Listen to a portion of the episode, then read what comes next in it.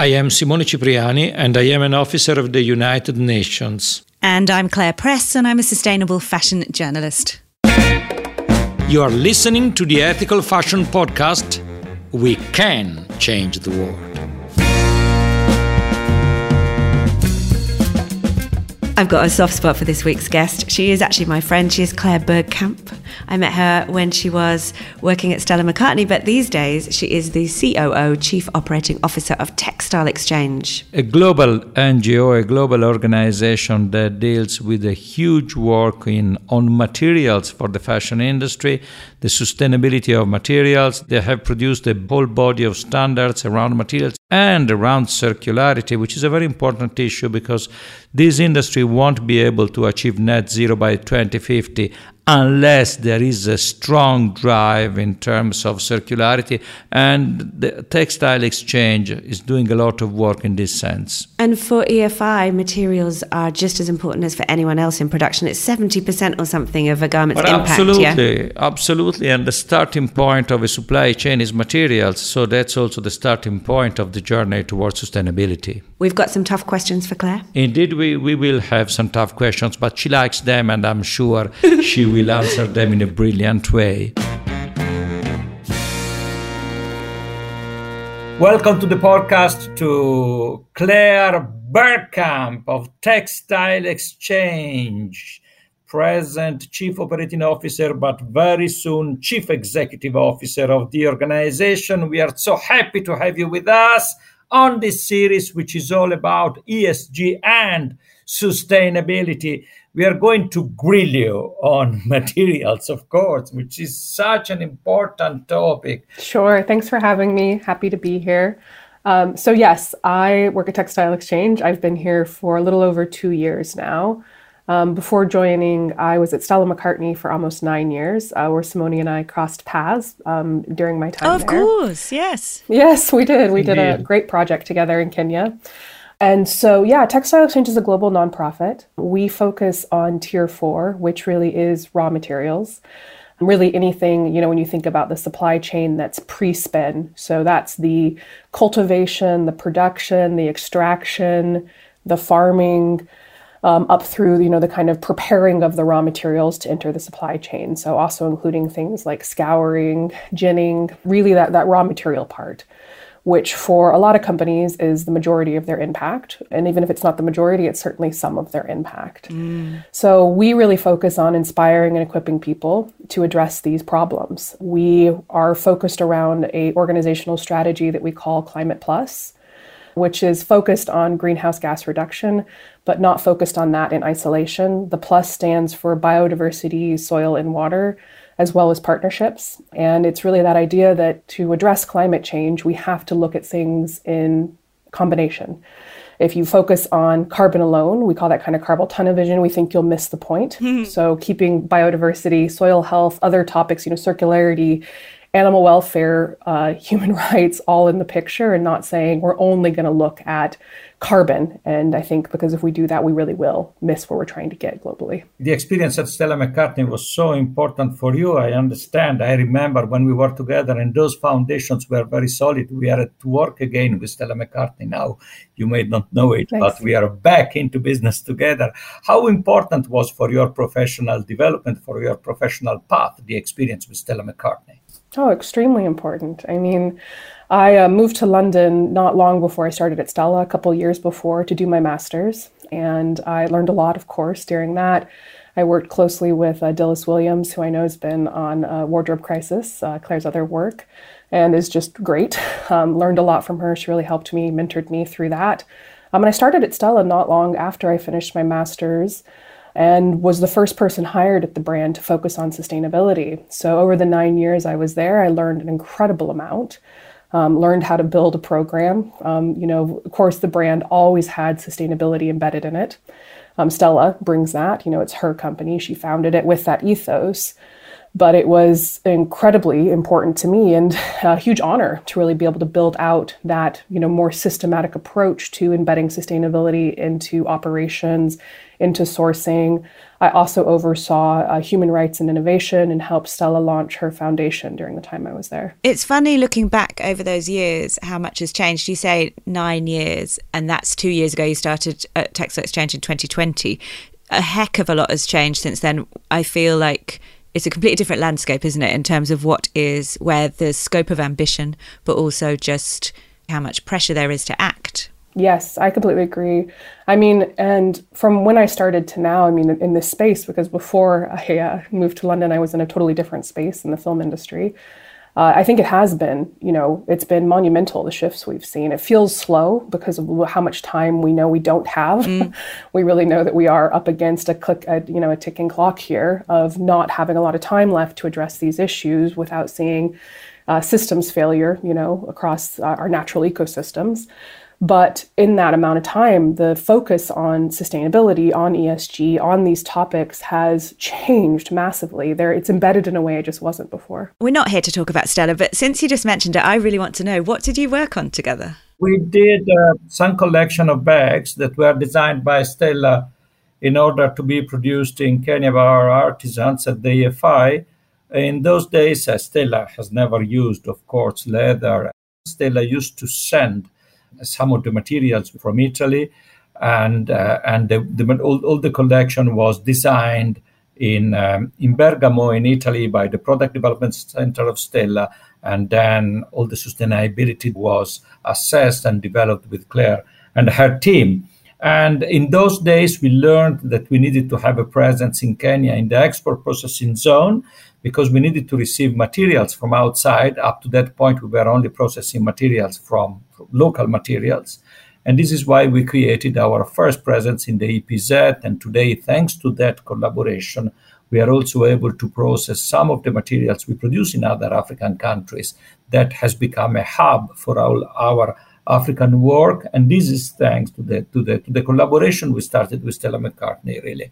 And today, just this season, we are back into business together with a beautiful product just developed prototype which will be in the shops next summer. I love hearing that. That's great. So Claire, thank you. It was a really, really a solid foundation for this collaboration. Excellent. I'm so happy. Happy. Simone, I should tell you, I still carry uh, one of those bags. It's really? still one of my favorite bags. Oh, yeah, wow. one of my absolutely favorite bags. Uh, they're beautiful, Claire. They're they the were canvas one. bags that were hand. No, it's the one with the uh, kind of python or snake skin print. Ah, okay, with the print. With the gray and white, and they were because they were these canvas bags that then the artisans did hand printing on, or you know, screen printing, and it was beautiful. Yeah, local canvas, local cotton, screen printed by the artisans. We also did a collection of sandals. Yes, I remember that. But the bags for me, like, you know, it's such, you always want a nice big tote. It's a good big tote. It's sturdy. I have it to this day. I travel with it all the time. I love it. While we're getting off topic, I'm just going to say this too, because I've got a bag from Mimco and another one actually from the Karen Walker collaboration, and they're ancient, and I use them all the time. Oh, but they're so good. Yeah. I carry my podcast equipment around and it's heavy and it never breaks. It never, it's amazing. So actually, that is testament to it. That's one of the keys to sustainability, Claire. I know. Durability. Sturdy, yeah. Well built, things yeah. well built, sturdy, well made with good materials. They're long lasting. Well, that's important. I'm super happy to hear that. Yeah. Okay. So I want to find out about what you're doing now, Claire, and huge congratulations on the recent announcement that you will take over as CEO as of January 2023. Well done. In the Vogue business announcement or reporting of this announcement, the lead really stuck out for me. They said at the top of her agenda, she will be asking hard questions. What will those hard questions be?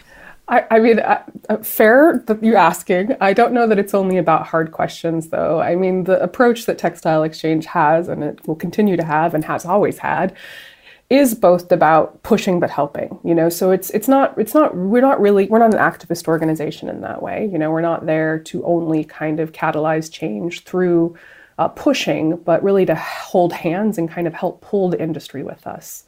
Um, that approach is really embedded. It's always been, um, you know, I guess the way that um, La Rhea has always said it, who's our co one of the co-founders of the organization and current CEO, is we're there more to name to fame than to name to shame. You know, we really believe that, you know, pointing people in the right direction, showing that it's possible, you know, leading with positivity is the way to get this to happen. But accountability and integrity are critical in that.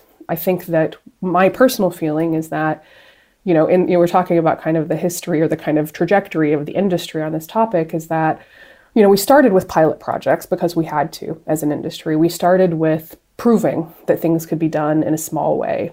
I, I personally feel like we've done that work. We have now proven that you can source sustainably, that materials can be produced in a better way, that we, you know, the industry has created uh, tons of different programs and initiatives and interventions to help make these changes. And so I think where we're entering into now is the need to scale, to need to double down, to make big bets, and to get this to happen not in a small way, but in a big way. You know, when we look at materials specifically, at each material category, you know, the preferred, the more sustainable option is still the minority. You know, it varies category to category, but no matter what, you know, we're looking at, you know, maybe 20% ish at the very, very most of any one category being lower impact we have to have that over 50%. It can't be the minority. It has to at least be the, even if it's a small majority, it has to be the majority of what we're doing is being done in a way that is taking into consideration the system that it's a part of, ecosystems, the impact, the humans, the animals, all of it. Um, and so I think that's the shift that we're, you know, making and have been making really even for the past couple of years is towards acceleration and away from kind of disparate efforts that aren't adding up to what we need to see. Shall we we try to break down the impact of materials on sure. the impact of materials is huge. It's huge in terms of climate change, it's huge in terms of loss of biodiversity, it's huge in terms of freshwater use, natural resources, everything and when they are produced, but also when they are part of garments as as, as pre-consumer and post-consumer waste shall we have uh, uh, some some figure about the impact of materials? You know, when you look at if you break it down into tiers, tier one being finished good assembly, so the kind of cutting and sewing, tier two being material production, yes. which is that weaving and dyeing, tier three being raw material processing, and tier four being uh, raw material extraction. Uh, tier four, which again is our primary focus, is around 24% of the global industry impact. So if you look at all all of what's happening in apparel.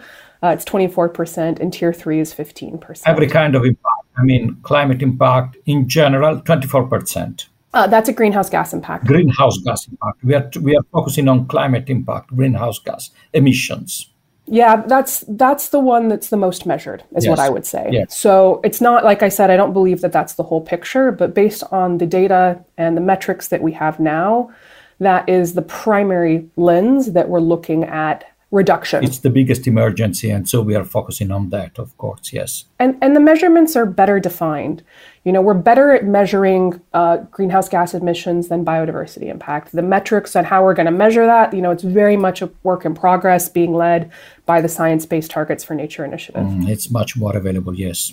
Interesting, though, earlier where you said we have to ward against climate tunnel vision. And I think we've talked in previous episodes on this series, Simone, about how I think it's fair to say the industry to date hasn't done the greatest job on focusing on some of those other impacts, biodiversity being one that stands out. But sticking with climate, you mentioned before, Claire, Climate Plus is the strategy that Textile Exchanges is promoting. Talk to us a bit more about that. What does it look like? Um, and also, what was the focus in? You've just had your annual conference in Colorado. What what were people focusing on there? I mean, a lot of what we were focusing on is unpacking the plus in Climate Plus. So, looking at and talking about and uh, creating solutions and presenting solutions on those topics. So, biodiversity is a big one. Um, it's one where we've played a leadership role, I think, when it comes to industry accountability. We created a few years ago in collaboration with the Fashion Pact under the GEF grant uh, the biodiversity benchmark, uh, which is, I think, really the, the main tool used by the industry to track progress on how companies are approaching biodiversity. So, at a, at a corporate level, um, we are starting to measure that. What we haven't started to measure in the way that we need to is on the ground impact on biodiversity. And so, we talked a lot about that. We talked about kind of the direction of travel. Um, we are, you know, not not planning to create anything that isn't aligned with what's going on at a global level. Um, COP15 is coming up, which is the biodiversity COP in Montreal. So there'll be a lot more work coming out around that. Um, for us, we're going to be there and engaging heavily on the topic. We think that the fashion industry has an important role to play here, and tier four, you know, the raw material part, is where the biggest impact on biodiversity is. Uh, we talked a lot about regenerative agriculture. Um, it's a big, a big topic for us as an organization. We launched our community of practice on it, uh, which is really an effort to convene and bring together a lot of the amazing work that's happening around the world on the topic. Um, regenerative is uh, I guess, a non regulated word, a non defined word in a lot of ways. Uh, and there's something good about that because it needs to be place based, but also something very dangerous about that because it could mean that we don't uh, do anything with it. It can mean anything to anyone. Um, and so trying to create a bit more of a boundary um, and guidance around what really does lead to regenerative outcomes in textile production systems. How interesting. I, I feel like I'm imagining the listener asking you, okay, how would you personally define it? But maybe I should ask you, how does Textile Exchange define it? Um, we, we define it based on the outcomes we want to see, you know, and so a lot of those outcomes are climate plus outcomes. So, you know, increased soil health, increased biodiversity, the beneficial impacts um, that you want to see on the ground. We acknowledge very much, and it's necessary to acknowledge the fact that uh, regenerative agriculture is based in indigenous wisdom um, and that it does need to be place based. That it isn't going to be a checklist in the same way some of our other you know systems have been able to be created around, because it's based on the place, and that's very important. So it is looking at that local ecosystem and what you can do to have a beneficial restorative impact in that place. But we know that we have to have some rules around it. Otherwise, again, you know, anyone can claim anything. And what we don't want is this to be an opportunity for greenwashing you know and there's been and that was another big topic is around data and greenwashing for us. Um, you know it's been very top of mind in the industry. There's been so much movement in the eu with the legislation around stopping greenwashing but then at the same time there's been this equal kind of now conversation around green hushing around if we regulate it to death are people going to be afraid to say anything um, and what is that balance around being able to communicate something, you know, when you are actually sourcing better without overclaiming, you know, and saying that this is a perfect product because there is no product without impact. Um, and so a lot of talk book around that. Indeed, you have a lot of creative writing in corporate sustainability reporting and the fact that there isn't a single standard, a great standard on corporate sustainability reporting produces this outcome. Today we have financial reporting, which is done according to the international accounting standards, so they're all comparable. And then you have sustainability reporting, which is creative writing, and it's difficult to compare one sustainability report with another. Indeed, and, and that's the problem. But I have a, tough question about the industry, and I want to quote. Uh, something that you have said or written.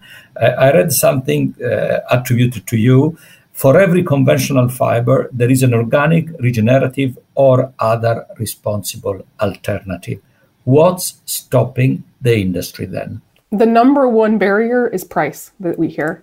These things cost more. They cost more. It costs more to do things in a way that takes into consideration people, planet, and animals. It, it just does. I mean, you know when you're when you're looking at a system and only looking at yield you can cut more corners. You know if you're only looking at how to maximize the outcome you know from a pure let's grow the absolute most amount of cotton on this land at all costs you know at all costs to no matter what happens to the people to you know the chemicals being used to the seeds being used without considering a bigger picture you can do that lower cost. When you start to take into consideration, all right, we would like to have healthy soil in five years from now. We would like to look at pollinators and biodiversity. We want to make sure that people are paid fairly. You know, the cost of that raw material will inevitably go up a little bit. And so, you know, when companies, you know, depending on where you are in the market, are looking at very slim margins, that there's a barrier there that barrier is one that we've been talking about for a long time. We kind of call it the price to value paradigm. You know, how do we start to embed the value of these better systems, these preferred fibers and materials into what's being offered and not only focus on the price of them? So shifting away from price alone towards value. And I do think that what's happened with ESG and with public commitments and science based targets is helping that. I do actually think that there is positive movement, but that is still where we get stuck. And I'd say both price and then traceability. You know, the system is not very transparent, as we know. Uh, the, the, you know the global textile value chain is so multifaceted. You know we're dealing with so many different types of materials, such huge networks of people to create a product that getting that traceability, giving that visibility back into the raw material for companies has been difficult. But I, I do think we're making positive movement on both. But that price point is going to be the, the killer one way or the other. We have to learn that it's going to cost us more. I think you're absolutely right. The price point and the value point, because the point yes. is if you see sustainability only as a cost, it's the classic reply of a chief uh, operating officer, chief production officer in the industry that says, hey, to a chief sustainability officer, your sustainability eats into my margins. And, and then and then the chief financial officer re- reply, it eats into the margins. Uh, um, I I think you touched the right point. It's about value.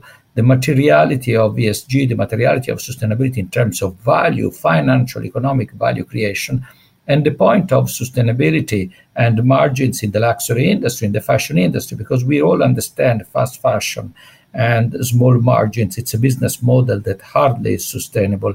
But the business model of the of the normal fashion industry, of the luxury industry, may cater for different levels of prices and the different uh, structuring of margins if we consider the kind of value we created sustainability and if you are able to uh, account for this value using using the normal financial metrics we use to account for value because this is the point the financial value of sustainability otherwise we'll never get out of that conundrum. But uh, yeah, it's it's exactly that point. I really agree with you, Claire. I was going to ask you, Simone, what the parallels were that you see in terms of working with artisans. On one side, it's on the materials they may use and on the indigenous knowledge also uh, for protection of biodiversity and all the rest. For instance, in Burkina Faso, where we make luxury fabric, we use rain fed cotton, organic cotton, rain fed and it is transformed using traditional dyeing techniques that make use of natural dyes and so on. So the impact is very reduced because of these traditional techniques and because of this ecosystem around the artisans. And then there is the issue of the social impact. If you had uh, uh, sometimes we try to organize our the profit and loss account of our hubs in the places where we work in terms of investment in human and social capital. And when you work with artisans, the investment in human and social capital is enormous compared to what you invest in terms of human capital in the industry, where the structure of cost is completely different. So the artisans also allow that. But you give me the possibility here, speaking about the artisans, to ask a question to Claire, a question I've been wanted to, to wanting to ask. We work in rain-fed cotton. We work with cotton rain-fed. We use uh, biocotton. So, but we are in a niche.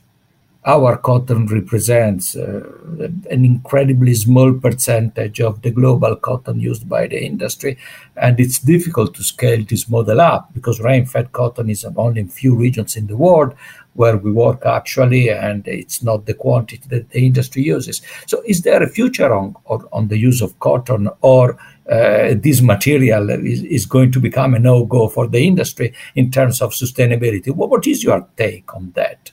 I think there's a future for cotton. I do. Um, I think I do think that embedding uh, some of the principles of regenerative will be necessary one of the, you know one of the things that the science is showing, the research is showing, is that healthy soil has a much higher water retention rate. You need a lot less water if you've got really healthy soil.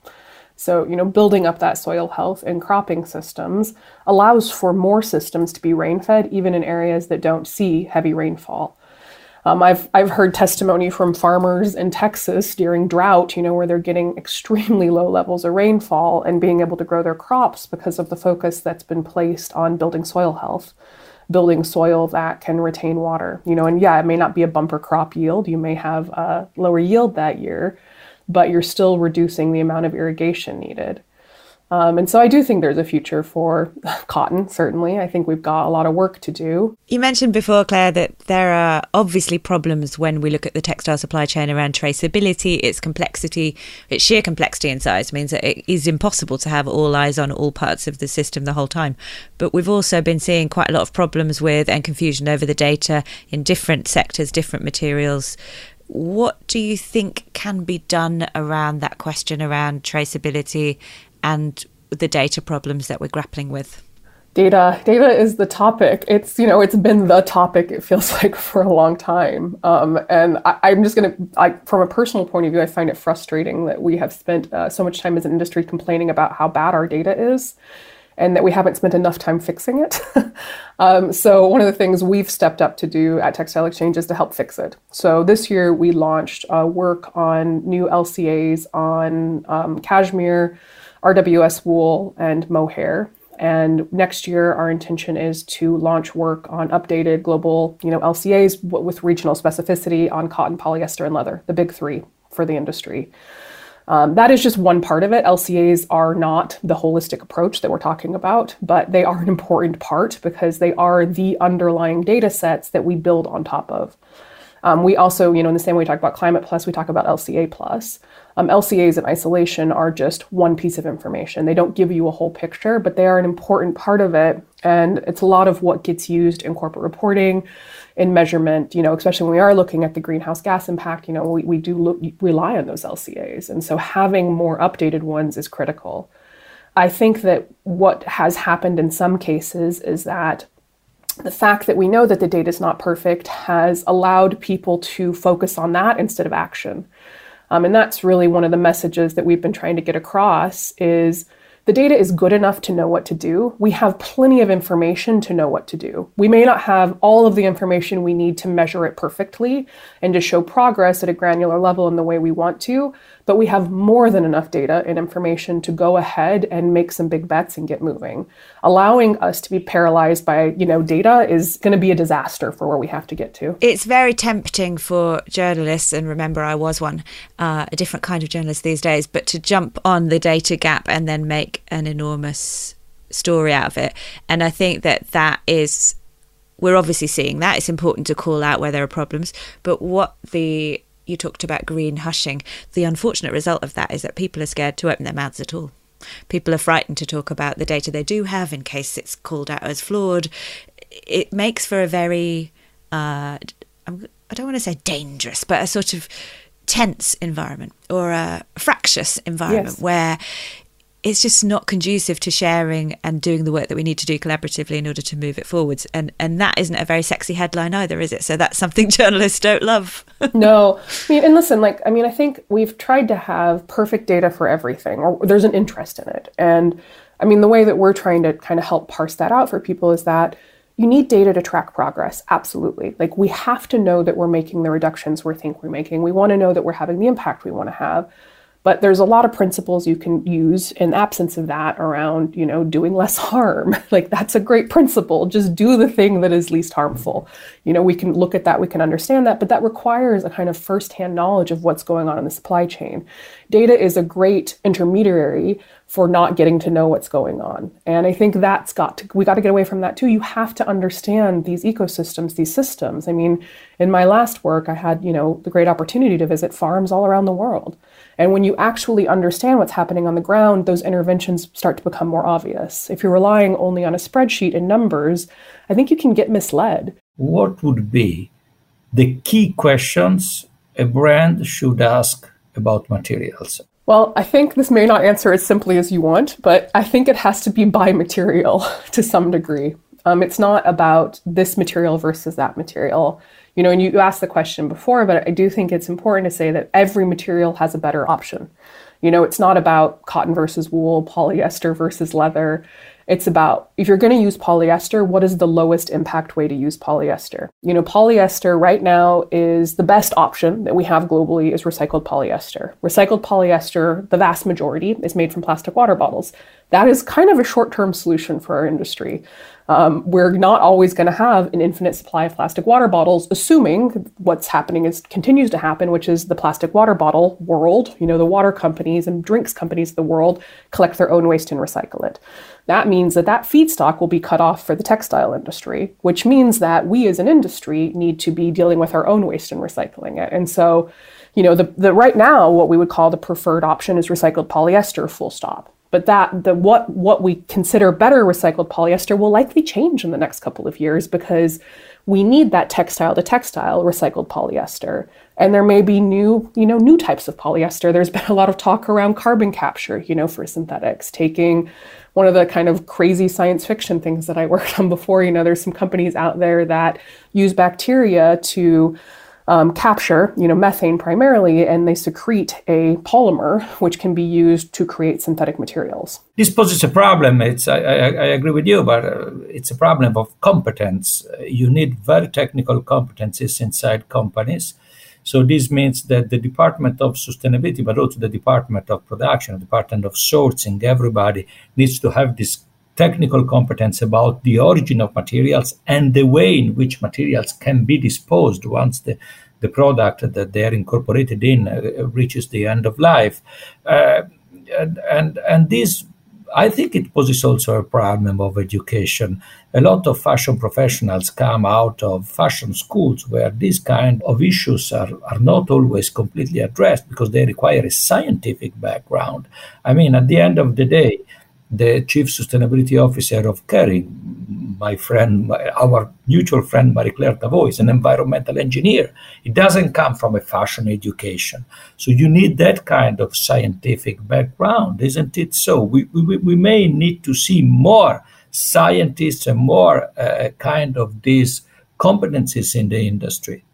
I think there's truth in that, and I think a lot of it already exists, but there are also organizations like us out there to help. You know, a lot of the people that join our conferences, engage with us, attend our webinars are people starting out, people that need that baseline, you know, set of information. And, you know, we're one of many organizations out there. You know, we're focused on raw materials. You know, there's other organizations focused on other parts of the supply chain, you know, chemistry organizations. There's a lot of there's a lot of resources that the industry has created and bet on already that can help people on this journey. We're certainly one of them, a textile exchange.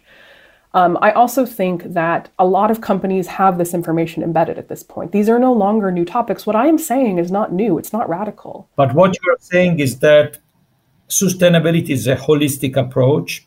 You don't have a recipe, you don't have a blueprint, you need to have a set of competences of knowledge available, and they are available through external organizations such as the Textile Exchange. But you need somebody inside the company who knows where to access yes. these things from and how to make them available for the company. And then you have to bring them together in a in a in a sound way. This is why we have developed with the Italian industry an ESG due diligence system to have a structured yes. approach to evaluating risks and then to planning action on managing these risks and using these tools. I, I absolutely agree with you, and I think that the textile exchange is one of the best resources available today. We are trying to make tools to make it simpler. So I do think when it really comes down to it, it does require that knowledge. But we have things like the preferred fibers and material matrix, which is a tool that rates for you in a pretty simplified way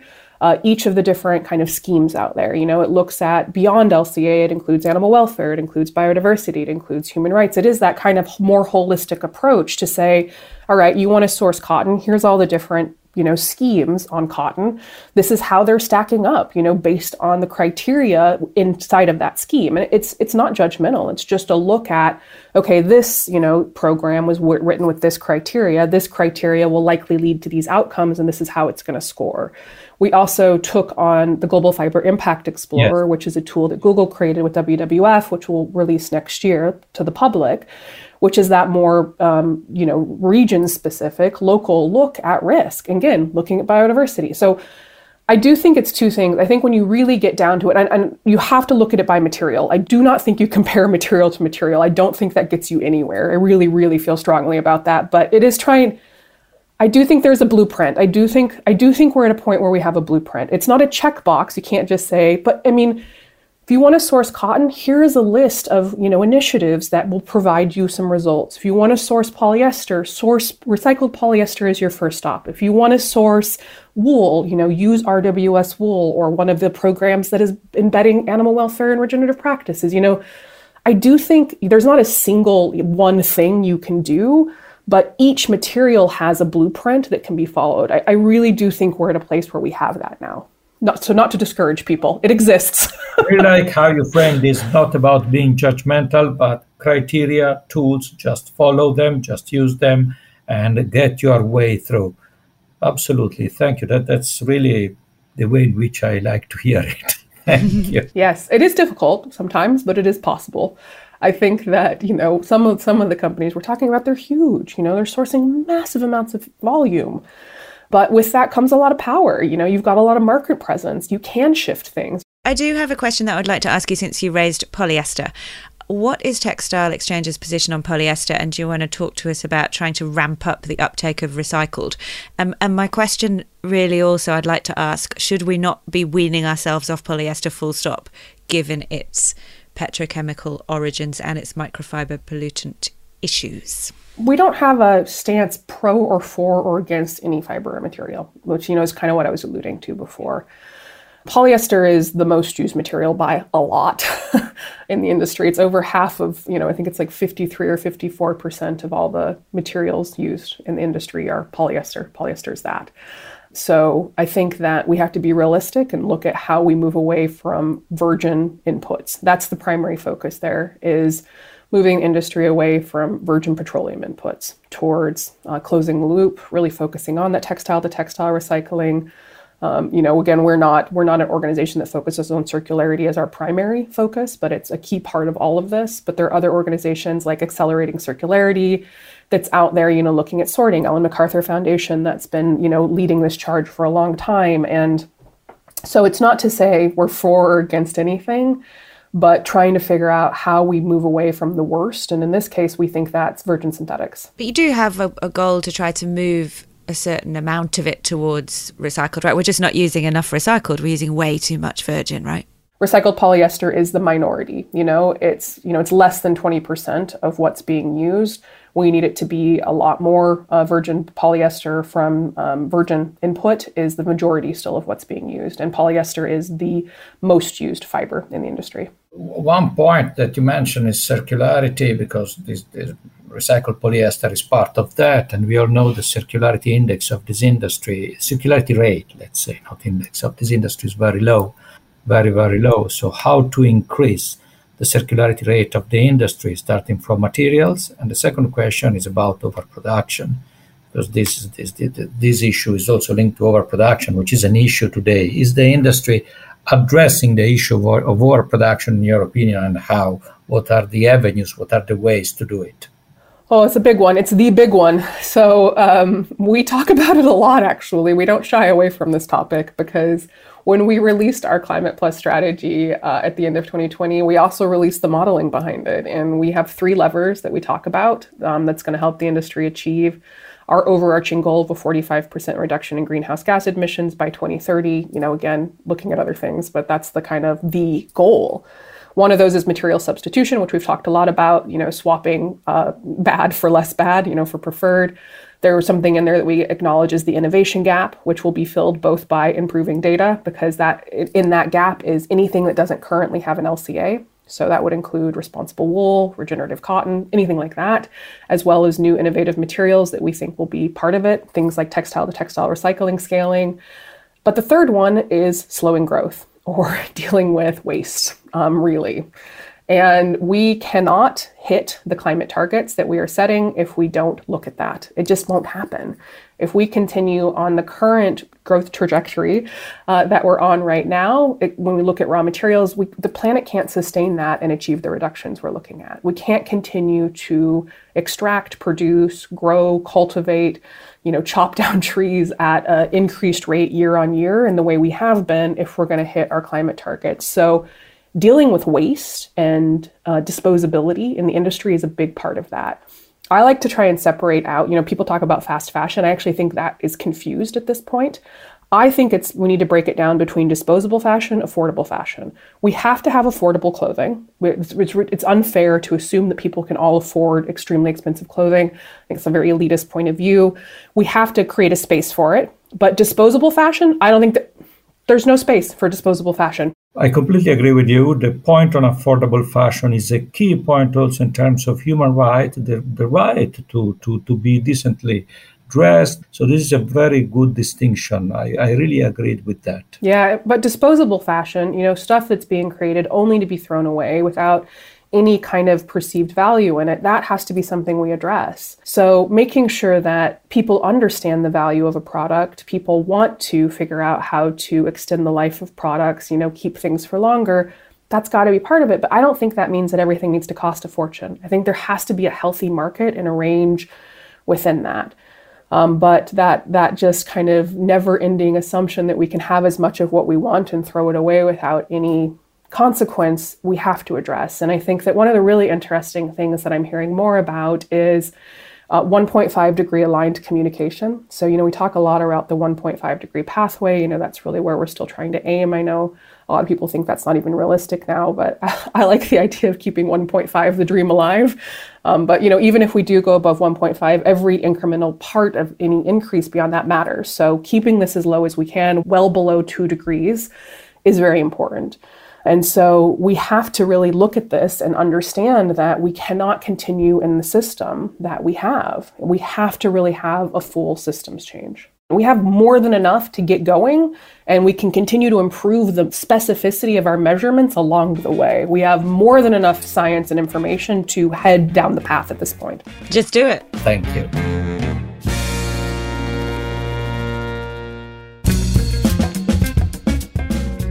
Thank you for listening, my friends. Did you enjoy the show? Let us know. We'd love to hear from you.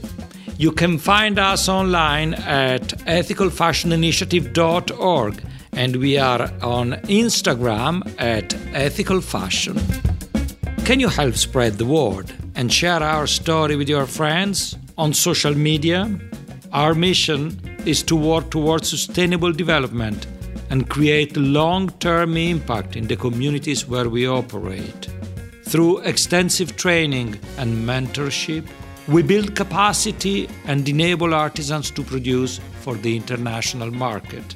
Through this program, workers are empowered and can lift themselves out of poverty. Not charity, just work.